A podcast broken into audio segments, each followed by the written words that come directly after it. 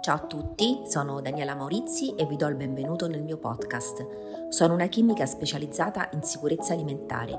Questo podcast è dedicato a tutti coloro che vogliono orientarsi al meglio nel mercato alimentare per diventare consumatori più attenti e consapevoli. Per approfondire queste tematiche seguitemi sui social e visitate il mio sito www.danielamaurizi.it. Buon ascolto!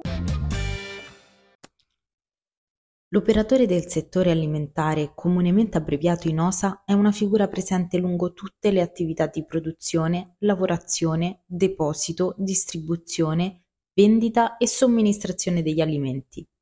Per l'alta responsabilità che il suo ruolo richiede, l'OSA deve seguire una specifica formazione, dal momento che il suo lavoro può influire sulla sicurezza dei prodotti destinati al consumo umano. Andiamo a guardare da vicino questa figura così importante in compagnia della dottoressa Daniela Maurizi, chimica esperta in sicurezza alimentare. Dottoressa Maurizi, chi è l'OSA e di cosa si occupa? Allora, l'OSA, questo strano appunto acronimo, sta per operatore del settore alimentare e in realtà è, diciamo così, responsabile, ok, della, del, de, di quella, di quella mh, particolare impresa alimentare. La normativa dice che è la persona fisica o giuridica responsabile di garantire il rispetto delle disposizioni della legislazione alimentare nell'impresa alimentare posta sotto il suo controllo.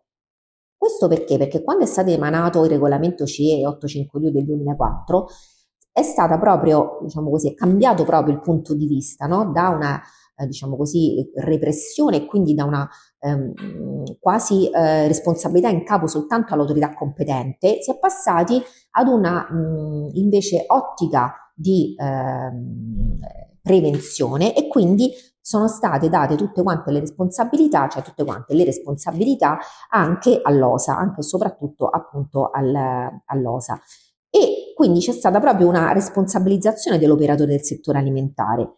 Eh, anche se appunto noi già la 155 del 97 aveva portato questo approccio nuovo, ma eh, il regolamento CE 852, quindi tutto il pacchetto igiene, è proprio un, diciamo così, un, un punto di svolta no? per questo.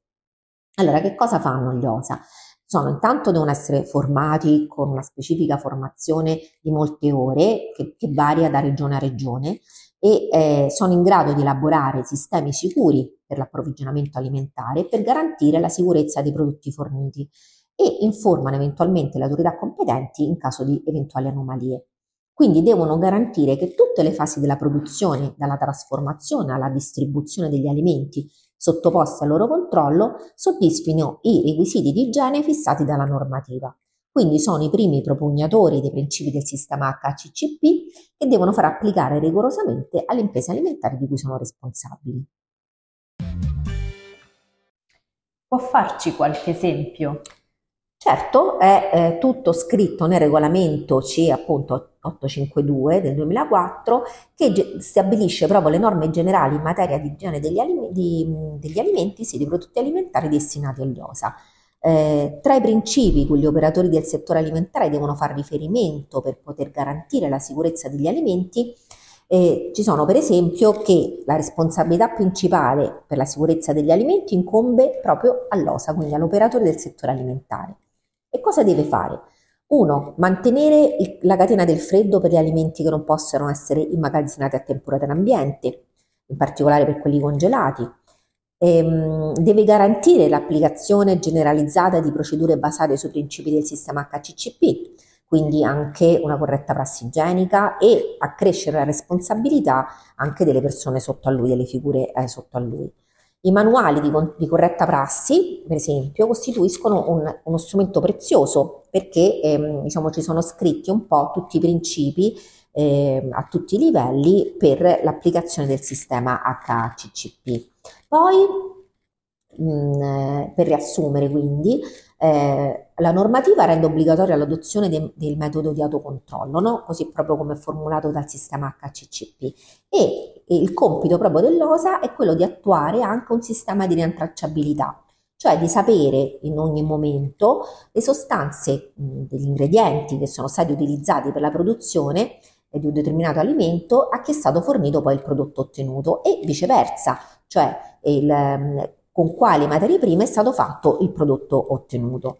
In questo modo, se l'alimento dovesse rivelarsi rischioso per la salute del consumatore, sarà molto più semplice mettere in atto delle misure precauzionali oppure in casi estremi ritirare il prodotto dal mercato, eh, sempre appunto per la tutela della, della salute dei consumatori. Quindi inoltre gli OSA devono far rispettare specifici requisiti igienici per quanto riguarda i locali di produzione, per quanto riguarda le attrezzature, il trasporto degli alimenti, il personale, ma anche i rifiuti e il confezionamento finale. Che tipo di formazione bisogna seguire per diventare un OSA? Allora, per lavorare come operatore del settore alimentare è obbligatorio seguire un corso di formazione professionale che appunto è di molte ore, come dicevo prima, ehm, poi dipende dalle regioni, e ehm, appunto dopodiché il, la, la, persona è formata mh, secondo di quello che dice proprio la normativa però può essere anche, si può essere anche esonerati perché magari, ehm, diciamo così, si sono fatti già degli studi che in qualche modo ci danno eh, competenza riguardo ai principi dell'HCCP o comunque a tutto il sistema di autocontrollo. Okay?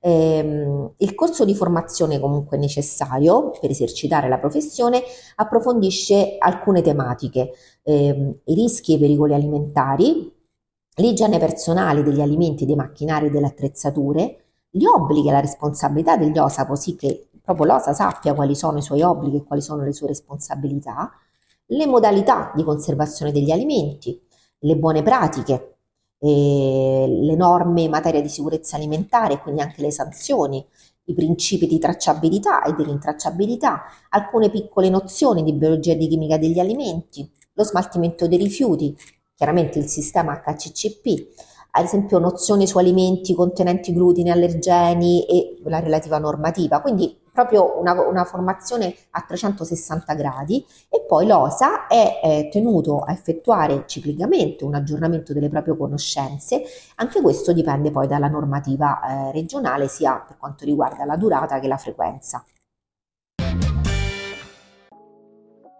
Grazie a tutti per aver ascoltato anche questa puntata della sicurezza alimentare a portata d'orecchio e ci sentiamo martedì prossimo in cui parleremo dell'importanza della progettazione dello stabilimento di produzione per la sicurezza alimentare. Grazie, ciao!